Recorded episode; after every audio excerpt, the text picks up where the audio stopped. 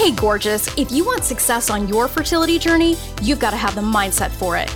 It's time to kick fear, negativity, doubt, shame, jealousy, and the whole clown car of low vibe fertility journey BS to the curb.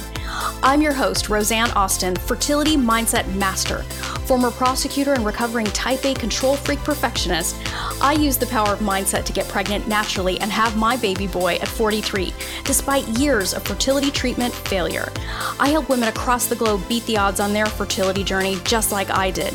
Get ready for a quick hit of confidence, joy, feminine badassery, and loads of hell yes for your fertility journey. It's time to get fearless, baby. Fearlessly fertile. Let's do this. Welcome to the Fearlessly Fertile Podcast, episode 235. I have my baby, but I'm not happy. A conversation about postpartum depression with Suzy Yatim Aslam. Loves, I'm so excited to be here with you this week because we are rolling up our sleeves and taking a really good look at a subject that I don't think gets talked about enough generally, and more importantly, on the fertility journey. Because we kind of get into this place where, like, look, I just want to have my baby. I'll worry about all that other shit later.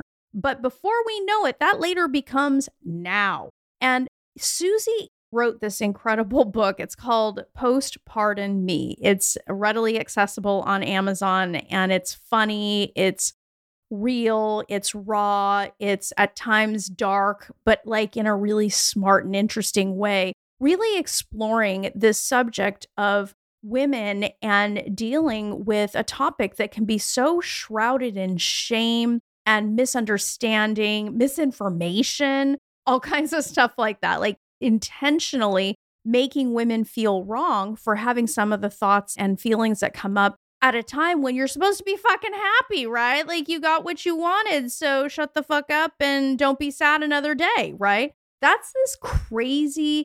Well, I have some ideas about where this comes from, but that's kind of a topic for a different episode. But we get ushered into this, or corralled is probably a better word, into this idea that, okay, I've been trying for so long that all my problems are going to drop away. My life is going to be perfect. There's going to be unicorns farting gold and bags of money falling from the sky as soon as my baby gets here. Now, of course, that's a bit of an exaggeration simply for illustration. However, we can kind of get into some thinking that is almost as magical as that on this journey, right? And we can shame ourselves for feeling, I don't know, maybe a little disappointed maybe a little different than what we expected. And so I really think that this conversation with Suzy is is a powerful one that needs to be had. And I know that, you know, you may be like, you know, I'm going to skip this episode until my day comes and then I'll listen to it. I'll have 40 weeks to listen to it. Well, I don't know about that. I think some of the points that Suzy and I are raising and discussing in this conversation could actually really serve you on this journey as well. And on top of being a really smart woman accomplished mom, entrepreneur, and all this other stuff. Suzy is like a former Miss Arab America. She's smoking hot and like really cool. So, hey, I want you to remember hey, it can look like you have your shit together on the outside, but there could be some suffering. So, here is my conversation with the amazing Suzy Yatim Aslam. So, I would love it if you would share with the ladies listening how you found yourself in a position to be writing a book Post Pardon Me.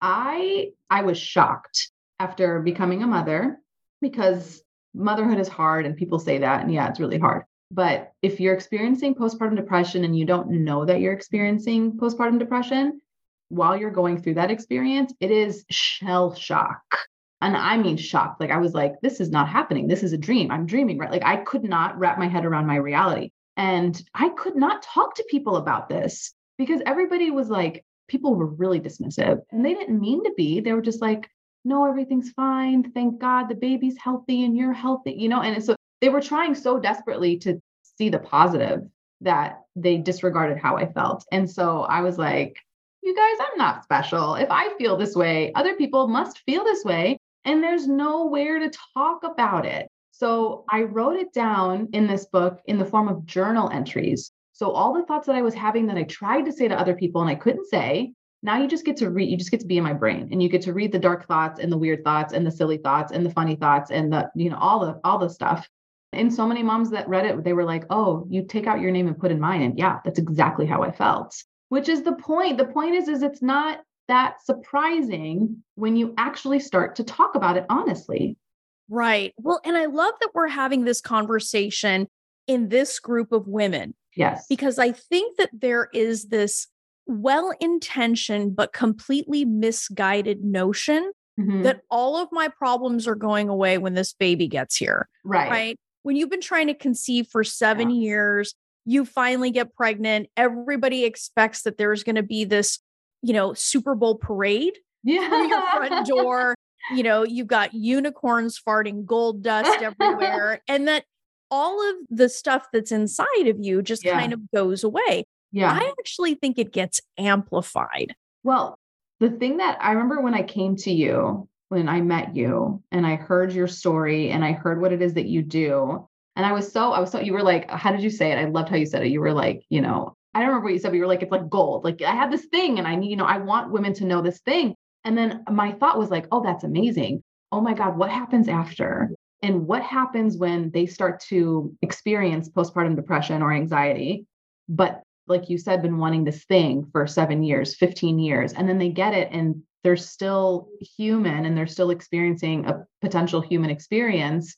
Well, now they're going to feel guilty about those negative thoughts and those dark mm. thoughts because they're like, no, I can't, I can't think this way. I wanted this yeah. baby. I went out of my way. I paid thousands of dollars in IVF, flushed it down the toilet to get this baby. Roseanne showed up. She was my little godmother, gave me this freaking baby and now I don't want to be around the baby. I am a terrible human being. What is wrong? Can I curse? Okay. Absolutely. Just, I, figured, I figured, but you know, you're just like, what the fuck is wrong with me? And then, you know, it's like it's mom guilt intensified.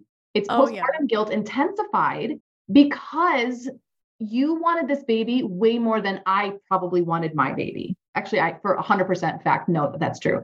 I had my baby because I was like, oh, you know, I'm, I'm 30. I should probably start to think about it. And like, I didn't actually, I wasn't like burning to have a baby. I wouldn't have gone out of my way to have one. And I had one and I felt guilty afterwards because I didn't like my child, not knowing I had mm. depression. So, how much more is it going to be for somebody in your client's positions where they're like, this miracle finally happened? Why do I feel so terrible?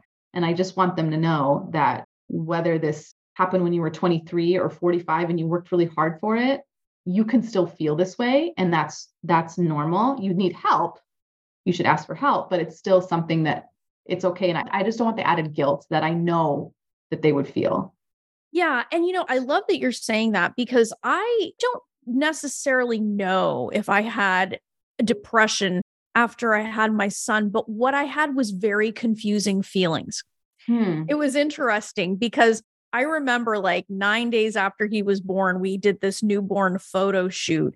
And it could have been a combination of exhaustion or many different things. But I was like, what is happening? I just want to get out of here, you know? Mm-hmm. And to your point, there was part of me that was fighting against that very, that truth saying, well, what the fuck is wrong with you? Yeah. Here's your newborn son. This was not a question about whether or not I loved him, of mm-hmm. course.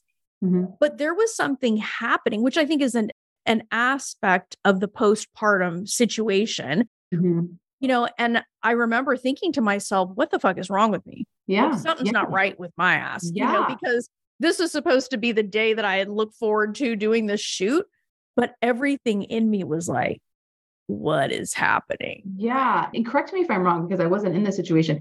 Did you or some of the your clients that you've talked to afterwards were they like i'm supposed to be i expected to be jubilant for the rest of my life like yeah. i expected to live you know the unicorn thing that you said like yeah. consistently all the time for the rest of my life you know because yeah. you finally got the thing and so when you don't have that it's like ah i did something wrong what did i you know I, i'm so fucked up i'm such a bad person i'm a monster i asked for this and now look at me i'm so ungrateful it's all of that spiral you know, and I love that we're giving like this safe space here to talk about the fact that truly two things can be true at the same time. Yes. You can deeply love your child and you can part of you can be absolutely jubilant, mm-hmm. but there mm-hmm. can be another aspect of you that's like, what is happening to me right now? Yeah. I talk about this in my book because I was very angry. And I was like, people think that women are goddesses. And the thought had occurred to me that they don't actually think of us as goddesses. They think of us as more like the Virgin Mary. We're like really pious and like just beautiful all the time. And like very, you know, like, I mean, people pray to the Virgin Mary. Like that's, it's so lovely. No, if you think we're goddesses, follow that logic. Like really, truly look it up. Goddesses were fierce and they were pissy and they were emotional and they were illogical and they were happy and they were sad and they were like, they were all the things so, yeah, you're absolutely right. We are goddesses.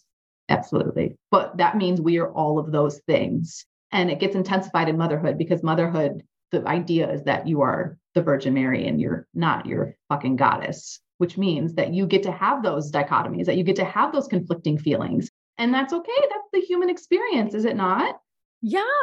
Yeah, it totally is. So, so why don't you share a little bit about like how was it that you began to give yourself some permission to explore this? Because, you know, typically we would just push this away and right. say, you know what, I'm not even doing this. Like, this is like craziness. I'm just mm-hmm. going to push through this. I'm just going to work through this and right. completely ignore what's happening because I have a right. baby crying in the other room. You don't have time to take care of yourself. Yeah. Yeah. So my tale is a cautionary one because I did not know what I was doing. And to your point, I have a baby crying in the other room and he was a terrible sleeper. He was probably feeding off of my energy. So I think there was a lot of back and forth. Like I'm miserable. So then he got miserable. Then his misery made me, you know, it was just terrible. It was a terrible catch 22. So I'm sitting there spiraling, not knowing why. So I just, I want to explain this to mamas. You can have the baby blues, which is pretty normal and it lasts like two weeks after the baby. And that's all the things that you're going to feel that you expect to feel. Like you're going to be tired and your body's going to ache and you're going to cry for absolutely no reason. And the example I use is like you put the wrong sock on the wrong foot and suddenly you're like, everything's terrible. You know, it makes no sense. And you might feel that for like two weeks. And then if you still feel that way, three weeks in, four weeks in, two months in, four months in, there's something going on. And we tend to just be like, oh, well, it's just motherhood and it's hard and I'm sleep deprived. Okay, well, at that point, you really should start to kind of feel at least not that consistently, you know, like the constant crying. And that doesn't, that's not normal. So you should be able to ask for help. So I didn't know that. So I was all of those things for months and months and months did, and didn't know. And I was just like, and so correlation is causation in my head. So I became a mother at the same time I became depressed. That means because I didn't know I was depressed, that being a mother sucks. They're just terrible. I'm like, I made a huge mistake. Oh. Mm-hmm. How would I know? I'd never been depressed before. And it happened the same time I had Sammy. So therefore, this was a mis- I just, I was like, oh, I fucked up. This was what was I thinking? And I actually, Roseanne, I actually would like go to people at the store that, you know, I'd be holding the baby and I'd be in line and they'd be checking me out. And then they'd say something about the baby. And I was like, don't do it unless your loins are burning. Do not have. Like I was going mental begging people to not do it. And my husband was like what the fuck are you doing like, why are you you know he he i lost it. So then when i found out i was looking at his beautiful wife the miss arab usa losing her shit in yeah. the grocery store. Yeah i think he was like oh she hid this part of herself and now i know who she really is. Like the real suze came out and i he was probably like i think i made a mistake you know what i mean? But like he didn't know I was dealing with this either. He just thought like I he was now exposed to a whole new side of me. It was not it was not good. And then when I found out I was I was experiencing postpartum depression, at first I blew it off because I was like I don't have mental health issues. So that's kind of you to ask, but no, I'm not I'm fine. And then so I blew it off and then when I did find out, I just got really pissed. I was like, are you fucking kidding me? Like I I you expect me to deal with this on top of this, the baby? No, you know, I don't have the I don't have the energy. And then when you are depressed, you don't have the capacity to be like, especially if you're a new mom, you can't be like, okay, um, here's my list of things that I'm going to do that are coping mechanisms to make me feel better. Like, what could I, you know, you're not thinking like that. So self care is not something that is readily on your mind, you know? So that was that was really really hard. And so I suffered and struggled the entire time. So my book is a cautionary tale. It's like, hey, don't do that. I love that. Well, you know, you also brought up a really interesting point, many interesting points, but one that I want to go back to was about your energy, the energy that the two of you were feeding yeah. off. You were yeah. putting out energy, and this beautiful baby mm-hmm. is sensitive to that energy. So there, it creates this thing. Mm-hmm. And I think that's a, a part of this that we don't think about very often. And not like in a blaming way, like you brought this upon yourself, but Right. just to be aware of it. Yeah. That our energy is impacting, you know, the child Yeah. It's very interesting to me. I went to this place. There's this place here. I wish they had them everywhere. It's called Modern Milk. And it's a place for mamas and babies. And you can you can like take a yoga class and the baby just sits at the top of your mat and you know, you know, you do yoga or barre. It's so lovely. And they have classes for, you know, for you to like learn how to sleep train. And it was my favorite place. It was it saved my life. But it, it was so interesting because the the sign when you walk in says happy mom, happy baby. And I remember thinking, like, if I was happier, would Sammy be happier? Mm. but like what does that mean because he the, him existing has ruined my life so how on earth am i supposed to be happier? Like the fact the reality is that he's here and i i, I regret that decision. And so and these are these are these are my thoughts. And honestly roseanne like i'm right now just to provide like future context right now i'm actually going through especially because i'm doing all of this like these podcast interviews and my second edition is coming out and my audiobook drops I hopefully tomorrow if the Audible thing works. I don't know if it drops tomorrow, but I am like grieving because I sit there and I, I I talk about this so much and I get I get oh my god I get really sad thinking of like the time that I had with Sammy that I like it should have been this beautiful experience and it wasn't and I had and I understand like yeah you're going to be tired and all that stuff but like the negative thoughts that I had toward him that I, like it, it like shocks me that I felt that way and I thought that way. And now I'm like, oh my God, I like I lost that time and it makes me so sad. And like we didn't get to connect the way I wanted to because of that energy that, you know, I was feeding him and he was feeding back to me. And it makes me really, really sad. And you're so kind and brave, generous, all of these things to share that reality, that human aspect of it, because you could come on here and be like, oh, you know, I got over it. And, yeah. know, but I think the reality is, is we get so many bumps and bruises in this life that the more that we can share that reality yeah. From an empowered place, from a place of service in the way that you are, it just opens up the door for normalizing this conversation Mm-hmm. and giving women permission to Yeah. say, this is me too. And here's what I did about it. Yeah. Yeah. I think we've gotten better at that than probably, you know, eight years ago when I was experiencing this about being like, oh, I think I'm having a hard time. But I think the problem is, is once you've acknowledged it, it might be a little bit easier, but acknowledging it and sort of like accepting, like, oh, wait, I'm something's wrong. That I think that's the hard part. It's like step negative one of dealing with this is sort of noticing, being aware of your of your like of your feelings inside of your body and how your relationships are changing and yeah so that to me i think that's the hard part is actually being like oh i d- actually i don't think i'm okay i actually think this is so much bigger than just being a tired mama or an overwhelmed mama What was it for you though? Like, what was your tip off? Like, aside from having that outburst in the grocery store, like, that was a lot by the way that was not one outburst oh, okay. So, like, so what was it for you that kind of said, all right, yeah, you know what? I'm not all right. Okay, so I used to be an actor. And before we had kids, and me and my husband, that's where we met. We met at an acting studio. And so we would make movies, indie films, and, and it was so much fun. And like that was our entire courtship was on the set of films. And and you know, we'd watch the sun come up over the mountains while we were shooting outside, freezing, you know, like all these like beautiful, cool things. And I, you know, I made some cool movies, and some of them were like action. And like I just I was like Angelina Jolie, was so badass and I traveled a lot and I was an activist and I had like been in a war zone and I had gotten shot at and I was like I was like big, you know, I was big. I did the Miss Arab USA thing for a year like I did big stuff. And then I didn't.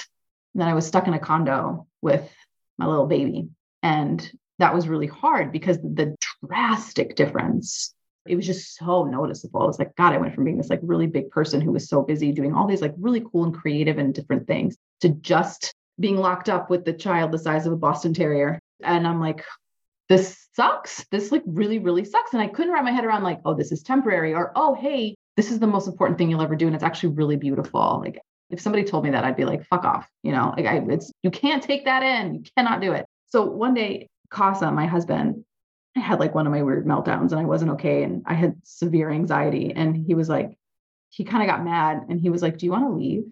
And I'm like, are you talking about? Leave, leave where? And he's like, Sammy ruined your life. If you know, in quotes, do you um just leave? Like take money, go to LA, go do your movies, go do whatever it is that you think Sammy has ruined for you, and go and come back when you you like when he's more manageable. And I got this like clear idea of the way I was how I was being perceived. Like for Qasim to think that I actually wanted to leave, I was like, what are you seeing that because you can't see yourself in those situations. So I was like, what what is he seeing that he actually thinks that that was a viable option for me? I don't I don't want to leave. And that was really really shocking and that's when I sort of broke down and I was like, I'm not I'm not at all okay. And I I sort of gave myself permission to be honest with him because as a mom and as the primary caretaker, I was just supposed to do it right. And because I wasn't doing it right and I was floundering, the last thing I wanted to do was like tell him I was floundering. So I just walked around acting like I was, a, you know, pretending everything's fine. This is just really hard and not really letting himself see the imperfections or sorry, letting him see my imperfections. So being like really, really open with him was really, really hard, but we were losing each other. So it was, it was kind of, it was kind of necessary. Wow. And and that's when he was like, oh, so he's, you know, he's an entrepreneur and he runs his own company and he runs multiple companies. And I was so lonely and I was so alone. And so after that, he, he started coming home at the same time every day. And we started this little schedule where it's funny because later it actually was kind of dooming for our relationship. But in the meantime, the schedule mm-hmm. was, you know, I'd get like all of, I'd get like how did we do it? Like I'd get half of Saturday, Saturday morning, and then he'd get Saturday afternoon, and we'd spend Sunday as a family. Like we kind of made this like little schedule for ourselves because I need that. I and I and it, needed for me to like be alone time because I'm an introvert. So I needed to like go take my book and sit at a coffee shop, you know, or like run even running errands like made me happy as long as I was by myself and I didn't talk to people. So I did that, but we sort of kind of came up with a system. And if he knew if he knew I wasn't okay because I would tell him like I'm not okay, he would just like take the baby and he would let me kind of go through like if I was having anxiety and I, you know, or whatever it was, he would like give me the space to feel that. And we understood that it was a mental health issue and it wasn't me being like a little bitch. Mm. Because that's how I felt for a lot of reasons. Because I should I should be good at this because I'm a fucking mom and it's in my it's in my DNA, right? I should just naturally know how to do this. Roseanne, I didn't know how to push. Like she had to tell me when to push. And I remember thinking, like, but you hear these crazy stories about how like women give birth in a car because they just felt the need to push and they couldn't hold it in. And I don't know how. Like so right into it, I was like, well, I suck. I can't, I can't do anything. Like even my own biology was failing me. That was so it was just really maddening, you know, from from day one. Yeah, but you know what? I it's such a powerful thing to be able to share at that level. I mean, because I had a similar I remember after I had my son Asher, and he'll be six, I remember thinking, is somebody going to tell me when I'm supposed to breastfeed him? Like, I don't know either. like, like I was like at the time, I mean, I had gone to law school. Like, I mean, some of this stuff, I mean, I think we take it for granted. I think there's a, a narrative out there that's that's really insidious to trap women into wow. this. Well, you're so, you know, it's natural. Yeah. And you do this and you do that. And at the same time, we're also told to go out to the workplace and slay. Yeah. yeah. So it's like we're so disconnected from our feminine. Right. Yet we're expected to know this. Right. And like pick one, know, bro. You can't have it all. yeah. And it, you know, and I think that it's such an interesting thing to be in a place where we can own mm. our shortcomings without yes. making them you know, this horrible thing. Like you're a failure as a human being because you have these shortcomings. Right. And it's like, well, wait a minute. Like I spent most of my adult life in my masculine energy. Right. First as a prosecutor, then as an entrepreneur building, you know, my own thing. Yeah. That it's like, I'm just supposed to know this out in the wild. Like, I don't know. right. I don't know. Yeah. So, I mean, it yeah. sounds stupid, but I think that the more we normalize that and allow yeah. women to to digest the idea that hey one it's okay to not be okay right it's okay to ask for help because most of us i mean i think there's going to be another wave of a more evolved version of feminism that allows us to own it all not just be in the masculine, but embrace both the masculine and the feminine within us. That's my, Mhm. that's certainly my prayer. Mhm. And that certainly looks like it may be headed in that direction because I think that the next step for women is really to be able to say, I am all of this. I am the mess. I am also the neatness. I am the complexity and I am the simplicity, right? hmm Embracing all of that. Yeah. Yeah. There's this line in Downton Abbey that I quote a lot where somebody, the dowager, she goes, I'm a woman. I can be as contrary as I like.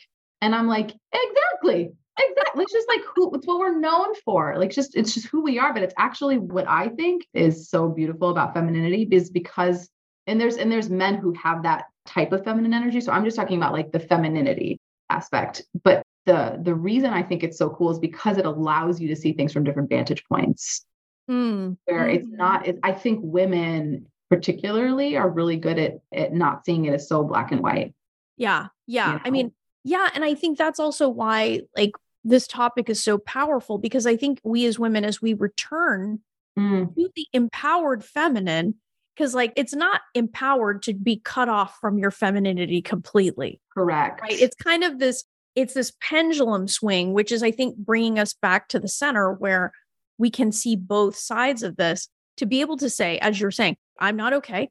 It's okay for me to ask for help Mhm. it's okay for me to also ask my partner to to be part of this because that's the other thing. I, yeah I mean, I love that you were able to ask Qasim, you know, to be there for you and that the two of you created this schedule yeah in that sense. I mean, it sounds like, you know, the wheels fell off of that schedule probably at some point, yeah but you at least had a partner that was there to listen. well the thing is is they all like so i'll go on like dad podcasts and i'll talk to dads and they're like tell me what to do. Tell me you know because they like they really want to do the thing. And so here's what they do. Here's what they do. They go out and they work because that's the thing that they know mm. how to do. And they're like i don't know what to do. I'm not the mom. I don't have boobs. So i'm going to go and i'm going to go out and i'm going to do the thing i know how to do better than i've ever done it because that's the masculine energy and they're going to go out and they're going to kill the antelope and bring it back to us you know and they do that so well and it almost like they do it like obsessively because now it's not like you you can go fend for yourself you know but now I've, you've got this baby to take care of and so they're going to go and they're going to do to the best of their ability and that's all they know that they can do and you're not telling them that there's anything else that they need to do then they're just going to go and do that and that's it Mm. You know, I love that you're saying that because I think in a very empowered way, it's an invitation for us to take responsibility for our lives. self-advocate Yeah, it's like, hey, oh i suck at it yeah, well, I mean, it's it's like these, you know, when you have somebody in your life that is into you enough to have this baby with you, they want to be there, right?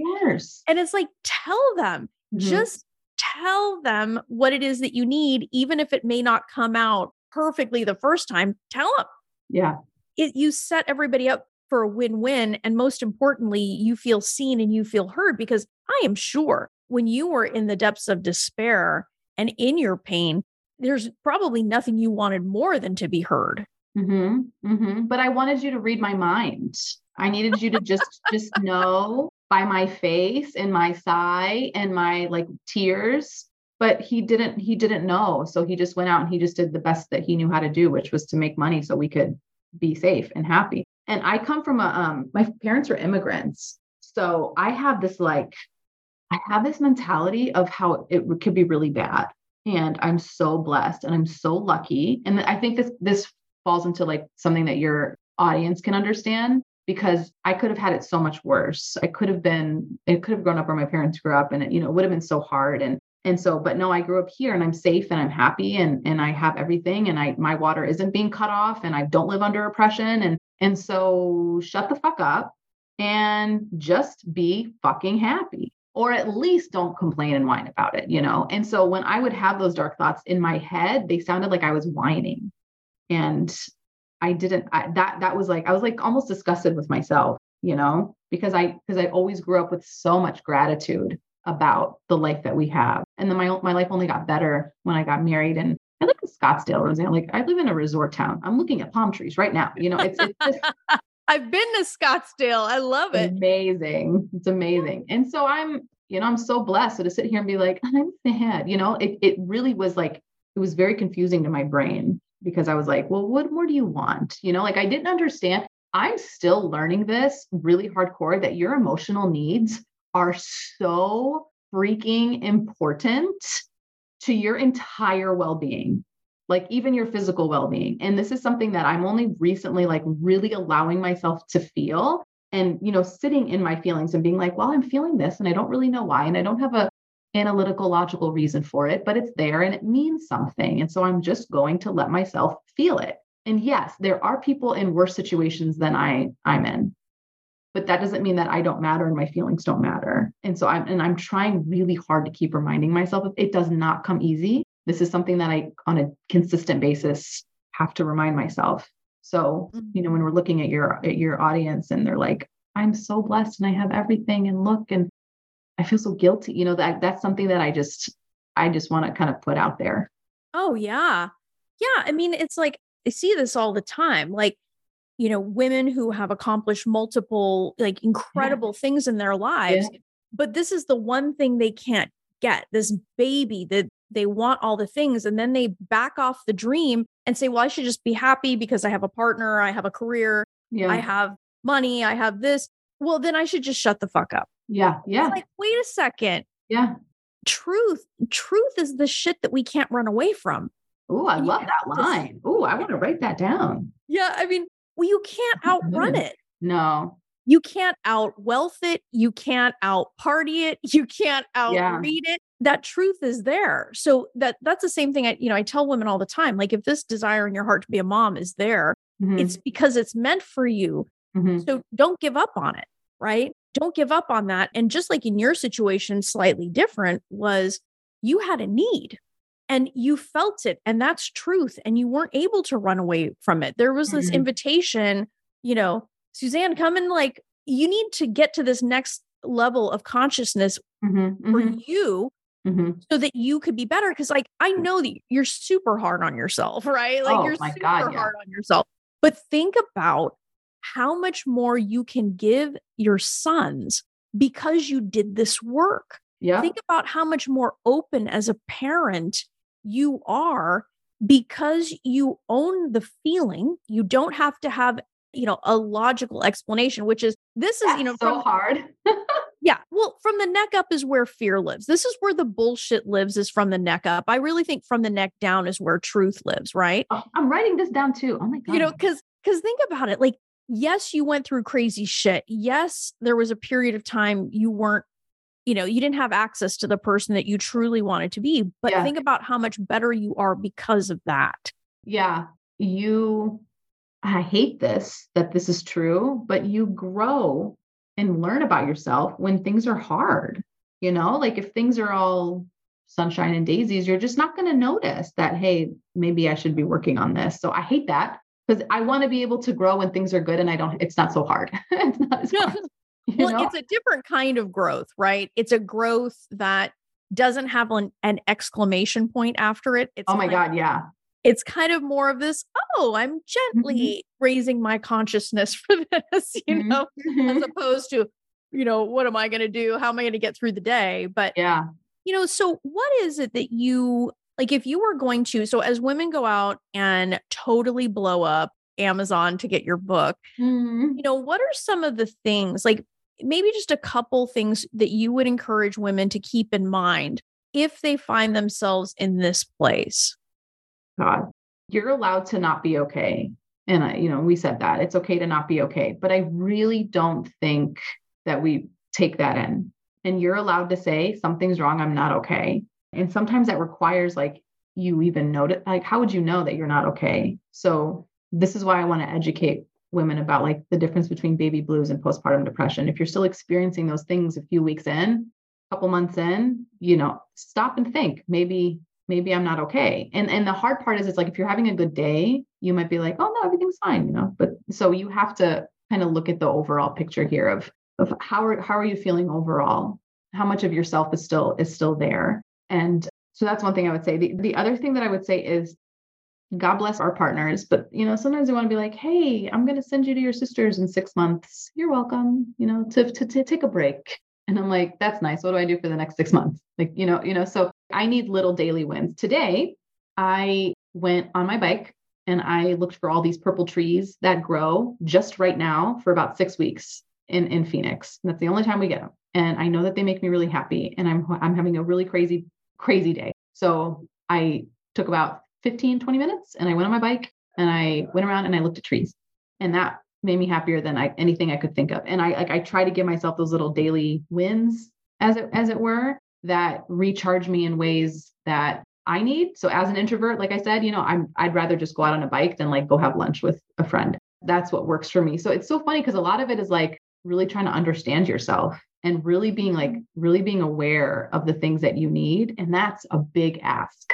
It's a big ask, but the bigger ask that I would say is actually asking for help is a is a bigger ask. Because the thing is is like you could have depression all day and people could know about it all day but until you actually say like okay like the first step is is is on you. And i feel like that's the big ask because you're tired and you're depressed and you're anxious and you're guilty and you're all these things.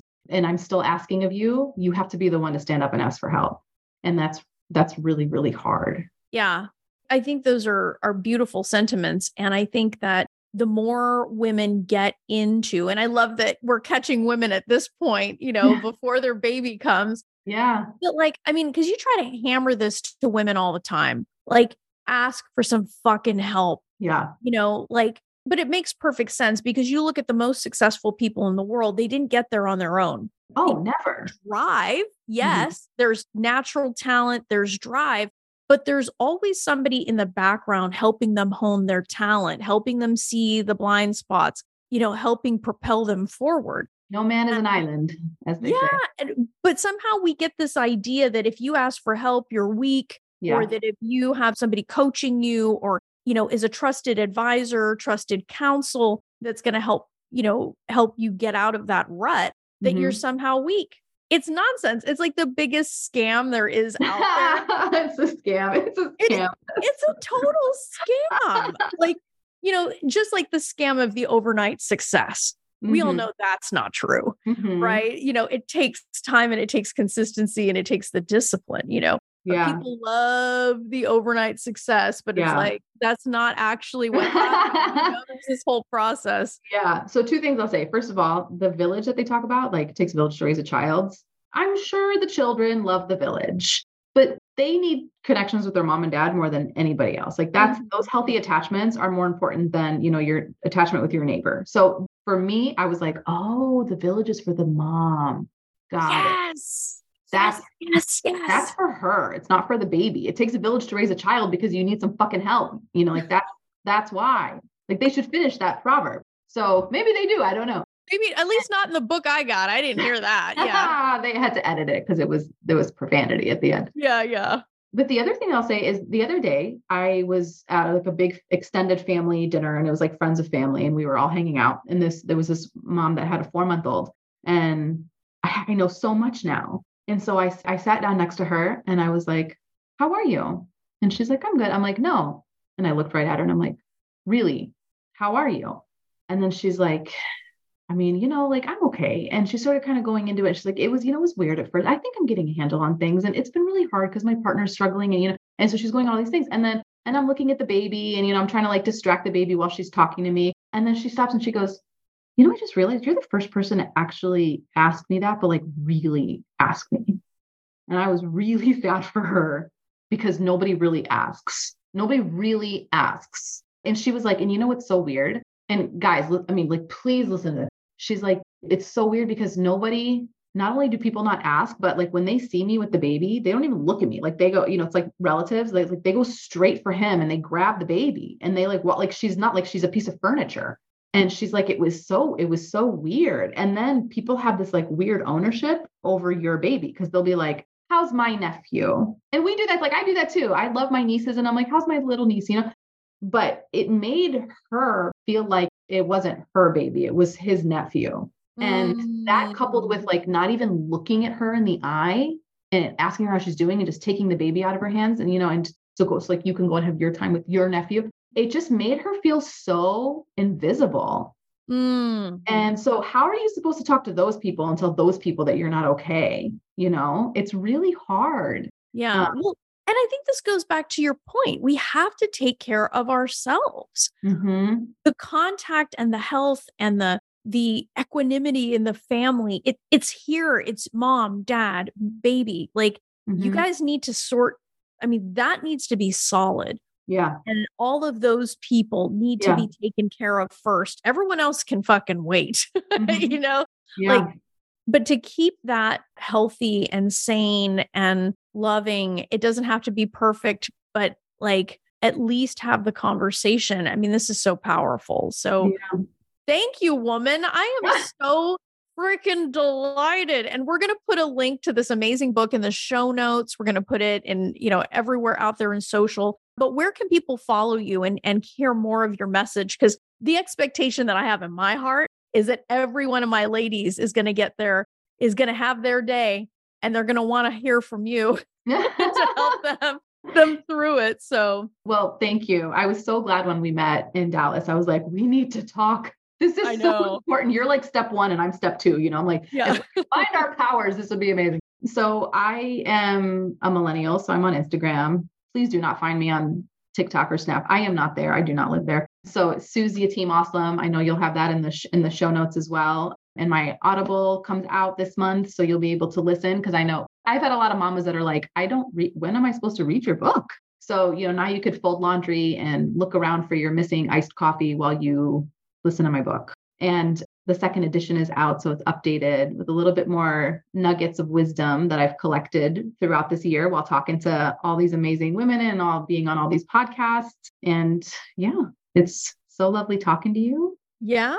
Yeah. Well, I'm so glad that we were able to have this conversation, woman. And I'm so happy for you. So happy that you're doing the work, putting all this amazing information out, really creating a safe space to have this conversation. That's all I want. I just want to hold your hand and I want to make you laugh a little. You know, in, in the book, the book's dark, it's a dark comedy. You're gonna chuckle a little bit and you're gonna see my really weird, dark, dry English humor. Um, yeah. I just want to hold your hand and make you feel like you're not alone. Yeah. Well, I love that woman. I love you. I am so happy for for what you're doing in the world. So thank you so much for joining us. Thank you, Roseanne. Talk to you soon.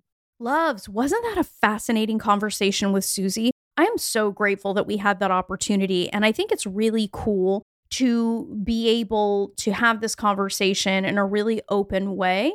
And you know what? Hey, make it okay to not be okay at times, right? But you also have to be smart and get help and learn how to think and feel through that process. And I'm so grateful for all of the wisdom that Suzy shared with all of us. So do check out her book on Amazon, Post Pardon Me. It's available on Audible as well. So it's super cool. Now, at the time that you'll be listening to this episode, we are winding down from summer. Like autumn, it is rolling in real quick. And I really want you to be thinking about how you want to use the rest of this year. And if you really want to get to the end of the year and say, you know what, I absolutely, positively, 100% certain that I did not squander any time. I really dug in. I did the work. I covered my bases, mind and body, and I'm super fucking excited about what I'm going to create in 2024. Then get your application in, Mama, for my Fearlessly Fertile Method program. This is my signature eight week program. This program is for women who intend to get pregnant in the next 12 months and say hell yes to covering their bases, mind, and body. So you don't have to look back on this time in your life with regret. I work with women committed to success, and their results speak for themselves. So go to my website, www.frommaybe2baby.com, and apply for an interview there. My methodology has helped women around the world make their mom dreams come true. As I said, their results speak for themselves. And if you don't have a mindset for success on this journey, baby, you got to keep it all in your strategy. Let's fix that shit and set you up for success. Till next time, change your mindset, change your results. Love this episode of the Fearlessly Fertile podcast? Subscribe now and leave an awesome review. Remember, the desire in your heart to be a mom is there because it was meant for you. When it comes to your dreams, keep saying hell yes.